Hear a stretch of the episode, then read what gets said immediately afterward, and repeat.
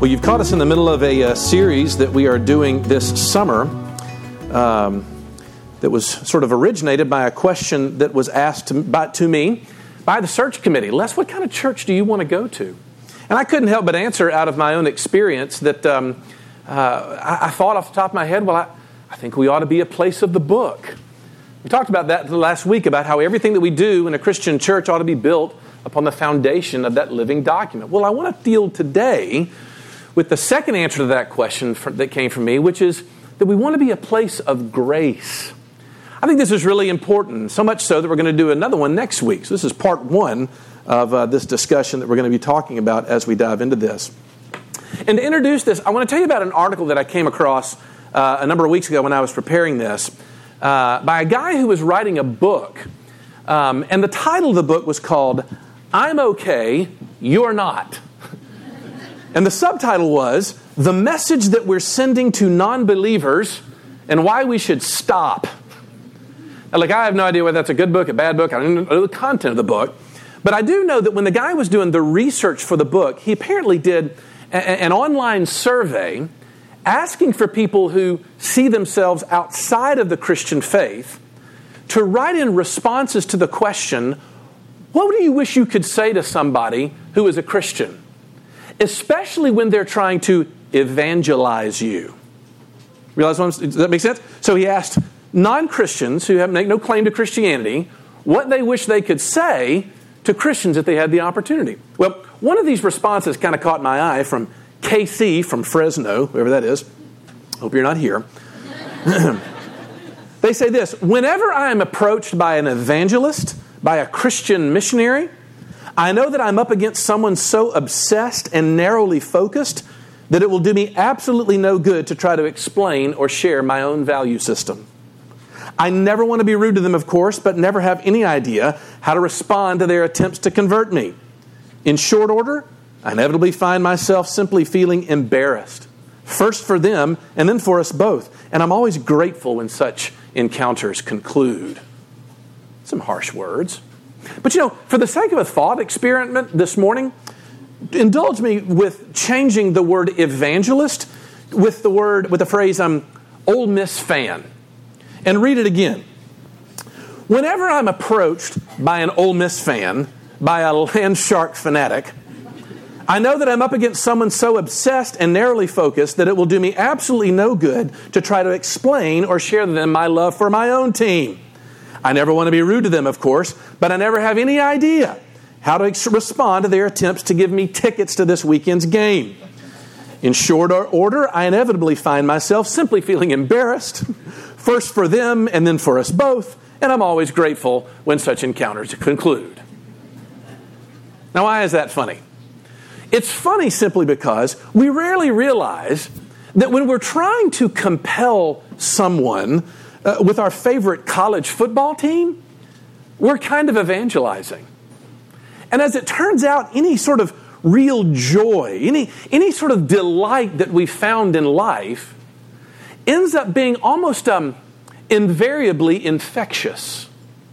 I would even go so far as to say that any joy in life, anything that you find uh, to be fun or enjoyable, is really not that much fun until you can share it.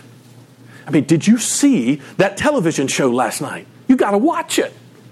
Oh my goodness, you've got to go eat at this brand new restaurant, we say to people. What are we doing? You're evangelizing people. Now, why am I starting this way? Well, because today we've sort of come to a passage that I think essentially describes what is the most basic foundation for Christian joy. In other words, if you want to kind of plow through what the whole story is about in its most simple form, you've come on the right day.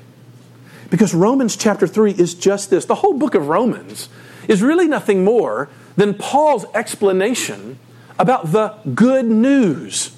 That's what it means to evangelize someone. It means to tell them the good news. And so, what I want to suggest to you this morning is we find out what the good news is and we find out what drives it in our passage. In other words, we got two points this morning. One, what it is that Christians might get excited about. And number two, what's the foundation for that excitement? Okay? So just two points. And we're going to introduce two big vocabulary words that you'll be able to drop at dinner parties and sound smart. Which is why we did, went to do it anyway, right? So, number one, the reason for our excitement. Verses 23 through 25 that Ward just read of chapter 3 introduce us to the word justification. This is the first one. Justification. We are justified by His grace as a gift, Paul says. He's already tar- started this entire passage with this but now in, in verse 21. And what he's talking about is, is the way in which mankind can get on God's good side. That's the best way I know how to describe what the righteousness of God is about. He's simply saying, how can a human being know that he is on the same page in good stance with the Lord of the universe? Well, then he, gets, he goes through and he reiterates this argument. He talks in verse 23 about the problem of human sin. But then in verse 24 is where he gets to the magic word, and are justified by his grace. What Paul means by that word is so huge that the great Protestant reformer, Martin Luther, it's the second time we a Martin Luther. Luther's getting all kinds of press. He says this is the doctrine the pillar upon which the church stands or falls. In other words, if you mess up justification, you might as well not have a church at all. Bold words. Let's see if he's right. I'm going to give you three thoughts on this first point to try to unpack for you what we mean by justification. And the first one is this Justification is simply the soul's desire to feel like you're at home in the world, to be justified Think about this. What did you do this week uh, to justify your existence? you went to work. My daddy used to say that. Son, what are you doing to justify your existence today? Maybe you went to work. Maybe you took care of your home. Maybe you took a trip. But why did you do those things? We did those things because we're trying, as we sometimes say, to make something of ourselves. We're trying as best as we can to be justified, to know that my life matters, to have some sense that the things that I'm doing are in alignment, as it were, with the reality around me, that I found a place in this world. Careers, spouses, jobs, children, home life, raises, every, all of these things come to us as ways to feel justified. You know, small little commercial here at the bottom. This, this is unrelated to the discussion, but you know, for, for, for high schoolers and college students in the room, this I actually think is a little bit of what drives falling in love and the desire to have a boyfriend or girlfriend. I think a lot of what drives a desire to sort of have somebody that you're dating is that desire to feel like, you know, I finally have a place in the world. It drives it. Maybe that's a little bit of what we call love. Again, it has nothing to do with the sermon this morning, but I thought I'd throw that out there for you. That's free for the young people. But the Bible says that there's a problem. Because when we go to those particular things, we weren't built to be justified by them. Those things can't, in and of themselves, create for us what only God can give us. Only God can pronounce us as right or grant us His righteousness. Does that make sense? But there's a problem with that. If God's the only one that can pronounce it, Paul says, we have a problem because, to say it briefly, He's offended. We know this. God is actually offended at our desire to seek justification in other realms. And maybe not consciously, but subconsciously, there's a powerful sense in the heart of every human being, whether you find yourself religious or not, of something chasing you, of something being wrong. Uh, this week I came across an article by someone who was talking about what he, what he believed was a universal sensation of leaving a basement Think about that. Some of you may have a basement. If you've ever been to a basement, you can follow this illustration. But I resonated with this. Have you ever been coming up out of a basement and you get to the first couple steps and you, and you feel like you kind of need to walk a little bit faster as you're going up? It always feels like there's somebody behind you, doesn't it? Worse if you have a light that's at the bottom of the stairs and not the top of the stairs, which is an act of human cruelty. It's dark down there, and so you just kind of, your heart races a little bit. Well, Paul is basically saying everyone has that. There is this powerful sense that's sort of gnawing that something's chasing me. I'm not right. I'm out of alignment something's wrong. Hey, by the way, religious people, you can do the exact same thing. Don't think you're off the hook just because you came to church this morning. Because the verse that we, that we read during our uh, sort of call to confession said that even the righteous who trust in their righteous deeds aren't going to walk away righteous. In other words, it means that oftentimes we look at our justification as being the religious things that we do. Well, you know, I read my Bible, faith every morning, Les. I, I come to church. Of course, I know what it means to be justified. But the Bible says if you're leaning on those things to be justified, they'll actually do just the opposite of what you wanted them to do.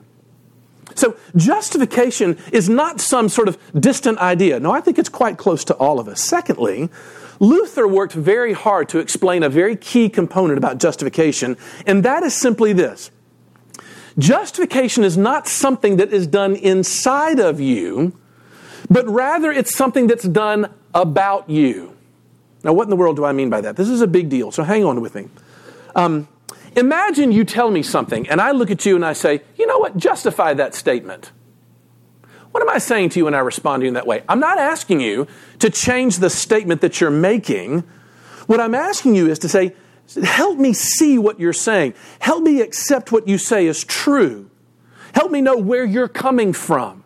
That's what we mean when we say justify that statement. And that's what Paul is saying here. Luther is trying to say that when God comes in and changes us, it's not because he makes us to be righteous. Rather, he declares us to be righteous. In other words, he doesn't change us, he changes our relationship to him. He changes our posture, our stance towards him, the way in which he looks at us, the way in which he considers us. And boy, is this really the source of so much confusion for Christian people. So many people come to a, a moment of decision in their lives where they want to change. They, they realize they've gotten away from God.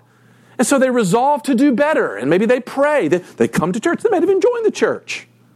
And this is their example of getting back with God because they've gotten far away from Him. But all of a sudden, as time sort of goes on, they begin to feel that commitment kind of waning. A little bit of time goes away, and the sort of uh, energetic vibe that I had just kind of dissipates. Maybe those old habits sort of creep their way back in and just sort of beat you down with discouragement. Maybe for some of it, it's, it's ancient addictions that we really thought we were kind of done with. They show back up in our life. And all of a sudden, what happens? The bottom falls out. And we begin to look and realize that I'm on his outs again. God is against me once again. But look, what Paul is saying is here is that when God begins a work in someone, he doesn't do anything inside of you until he does something about you. And what is that thing he does about you? He starts with acceptance. He opens the whole relationship by saying, Look, I promise you, if you tried to like do this yourself, if I gave you a bunch of hoops to jump through, you'd mess it up. So you know what? I'm not going to do any of that. And he sweeps it away and he opens up with acceptance. Look, this would not be all that interesting until you realize that we are always trying to reverse this process. You ever notice this? In other words, God says, I'm going to save you only by grace. And in the light of that grace, we're going to talk about a new life to live. But we actually kind of want it the other way around. Well, you know, as soon as I get my life together, I'll go back to church. You know, I really honestly felt so far away from God. I just wish I could get over this one thing. You see how we want to reverse that process and make the foundation on us and not on what He does? Let me try another illustration here because I thought this was really helpful when I heard it from somebody else. Um, a number of uh, uh, years ago, I was driving across campus. I used to work as a campus minister at Ole Miss. And I was driving across campus and got stuck behind someone who was clearly lost. And I could feel my temperature rising. The road rage that is somewhere deep inside of me comes out a little too quickly. I've, you've been warned multiple times now. But as we pulled, we both ended up going to the student union. The old student used to be a parking lot behind, behind the student union. And we both pulled in there. He was like five or six uh, things away from me. So as I got out of my car, I thought that I would give him you know, one last glare. Because that's clearly what he deserved from having gone so slowly through campus and slowing me down to make it to whatever Bible study I was going to on time. There's no end to the hypocrisy, people, I promise you. But as I stepped out of my car, I saw that he stepped out of his car, and I looked, and the guy was dressed in full military dress. Now, let me explain this. I have always, since a very child, been enamored by soldiers. I just am. I look at people who give that kind of sacrifice, and I'm always in awe. I watch war movies with my jaw open, thinking, I, I don't understand that kind of courage. I'm, I'm amazed by people who serve in our nation's military. So when I saw that guy, suddenly everything changed. My heart was no longer irritated. Suddenly, I looked at him with a lot of respect and a lot of awe. You want to know why? Because I saw how he was dressed. That's exactly what justification is. His deeds were still the same. He was still poking through campus as slow as he could be. What happened, though, was my perspective on his deeds had changed because of how he was clothed. That's a good illustration. because Jesus is saying, What I'm going to do with you and for you is I'm going to change your clothing. And we're going to wait and talk about fixing you. That's actually in two weeks. We're going to wait until we fix with you. Till first, you've got to understand that I'm going to dress you in a way that fills me with respect and awe and joy in you. And to be honest with you, I have found that to be the hardest thing to believe. Of all, look, virgin birth, pff, easy compared to that idea that Jesus actually looks at me and he's pleased. But that's what justification is. Which brings me to a third quick point here. What that means is, is justification is a whole lot more than forgiveness. Now, don't get me wrong. Two enthusiastic thumbs up for forgiveness. That's great. But if that's all you have, I'll bet you you're an insecure Christian. Because if all we have is forgiveness, that basically takes care of anything that I've done up until that time. But what about the future? See, I know my own heart. and I know that I've got plenty more potential where that came from. But if justification is true, it covers not only where I've been, not only where I am, but where I will be. Because he looks at me through the eyes of acceptance. 100%. That's why Paul, a couple chapters later from right here, will say, There is therefore now no condemnation for those who are in Christ Jesus. It's empty. It's done. That, that, that, that voice chasing you up out of the basement is gone and done forever justified as a free gift. Wow, that's kind of what we're excited about. If we become evangelists for that, that's what it is. Which brings me to the second point. How can this be? What is the foundation for our excitement? Well, another big word we get in verses 24 and 25. Paul says that justification came through the, quote, redemption that is in Christ Jesus, whom God put forward as a propitiation by his blood. All right, there's your second big word propitiation, what in the world is that? Well, in its simplest definition, propitiation simply means to, to divert someone's anger. Okay? It, it is to sort of redirect wrath that's coming down on you. So if someone propitiates someone's wrath, they know how to sort of divert that into another place. And what Paul is saying is, is that when Jesus died on the cross, his blood shedding was the thing that diverted God's wrath that was rightfully placed upon humankind. Now, here's where the objections come. Two objections. Number one, many of you are saying to yourself, oh, wow, that's this one, one of the, this, is, this is the kind of church this is? The wrath of God, you know, God's angry at his people. Is that really what we're going to go back to now? But look, don't, don't be too naive about this because I do think that if you think that love and anger are complete opposites, it makes me wonder if you have children. Bear with me, children. I'm a child of someone's parents too, and this is absolutely true. I have met with parents before who have walked through all manner of addiction, of pain, of frustration, livid at every turn. And you want to know why? Because they love their children. To love someone is to always, how can I say this? To love someone is to be in complete opposition to the one thing that might interrupt your love to them. Am I wrong? And you know what that issue's out as? Anger. It's appropriate. And so God looks at his people and says, Yes, I'm angry. Yes, there's wrath because I'm at anger at anything that would actually thwart my purposes to love and care for my people. I don't think wrath, I don't think love and anger are opposition to each other. One person said, uh, anger isn't the opposite of love, hate is. And the final form of hate is indifference. The opposite of love is indifference when you just don't care. But if you care enough, you're probably going to get mad about it sometime. For the chronically angry, by the way, I'm not excusing your bad habit. You need to be in counseling. That's another story. The second objection, though, is, is people are like, okay, now you're back to the bloodshedding thing. All right, okay, so anger and love, maybe they're compatible, fine. But what in the world, why is it that you Christians always have to talk about blood being shed? Why does it have to be so gory? Somewhere long ago, someone died on a cross. What would that ever have to do with me? That seems senseless and brutal, like you've made God into this sort of, sort of you know, angry deity just waiting for blood? Well, you know, but that objection is only true if you think about it. If the person that died 2,000 years ago was a mere man.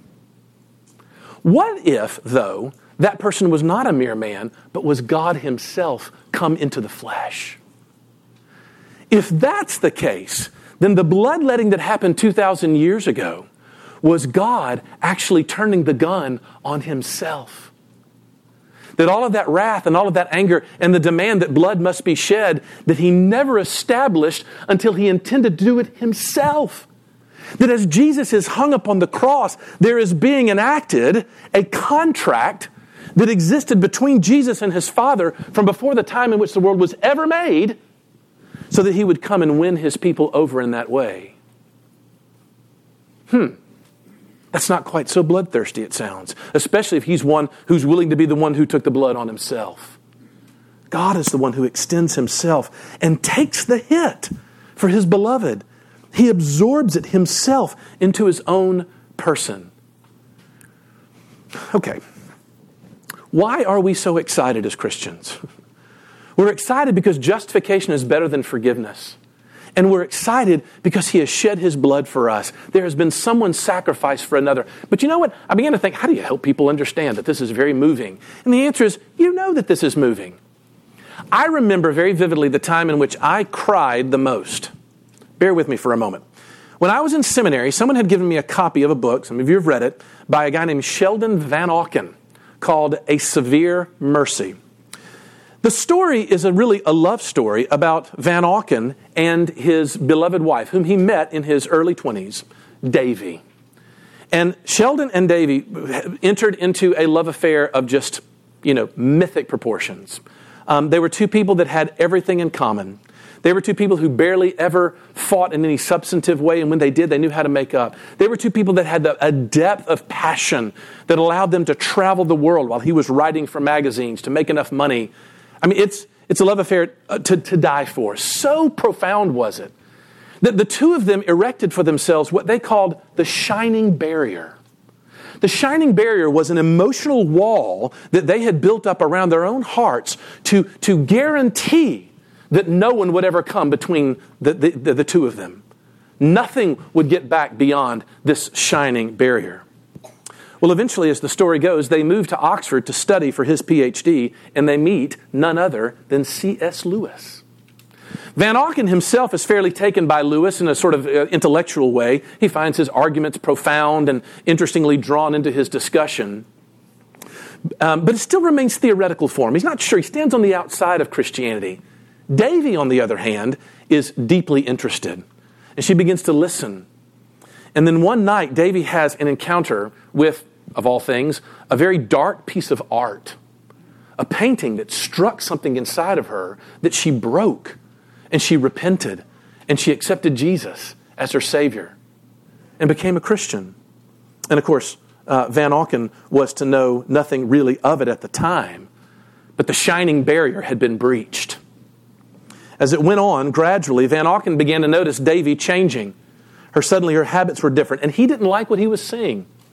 And eventually, Davy found herself late one evening with the unhappy realization that she was the main hindrance for her husband coming to Christ. Because he was still living behind the shining barrier and looking to Davy to be the thing that would ultimately make sense of everything. She realized that she, he would never come to Christ as long as she was in the picture. And one night it came to this. Let me read this. But that night she did not sleep. All night, like the saints, she wrestled in prayer. Some say that prayer, even prayer for what God desires, releases power by the operation of a deep spiritual law. And to offer up what one loves may release yet more. However, that may be, Davy that night offered up her life for me, that my soul might be fulfilled.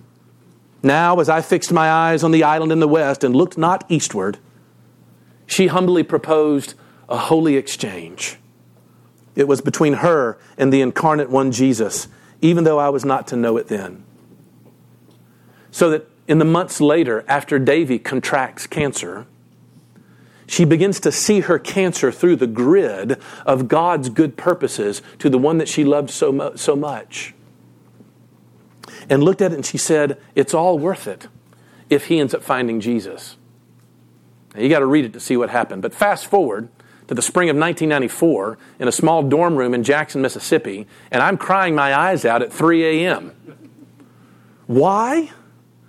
Because it's always moving The thought of someone giving their life, I mean, really giving their life for someone else, really sacrificing for someone else, digs within us patterns of joy that we otherwise could never know.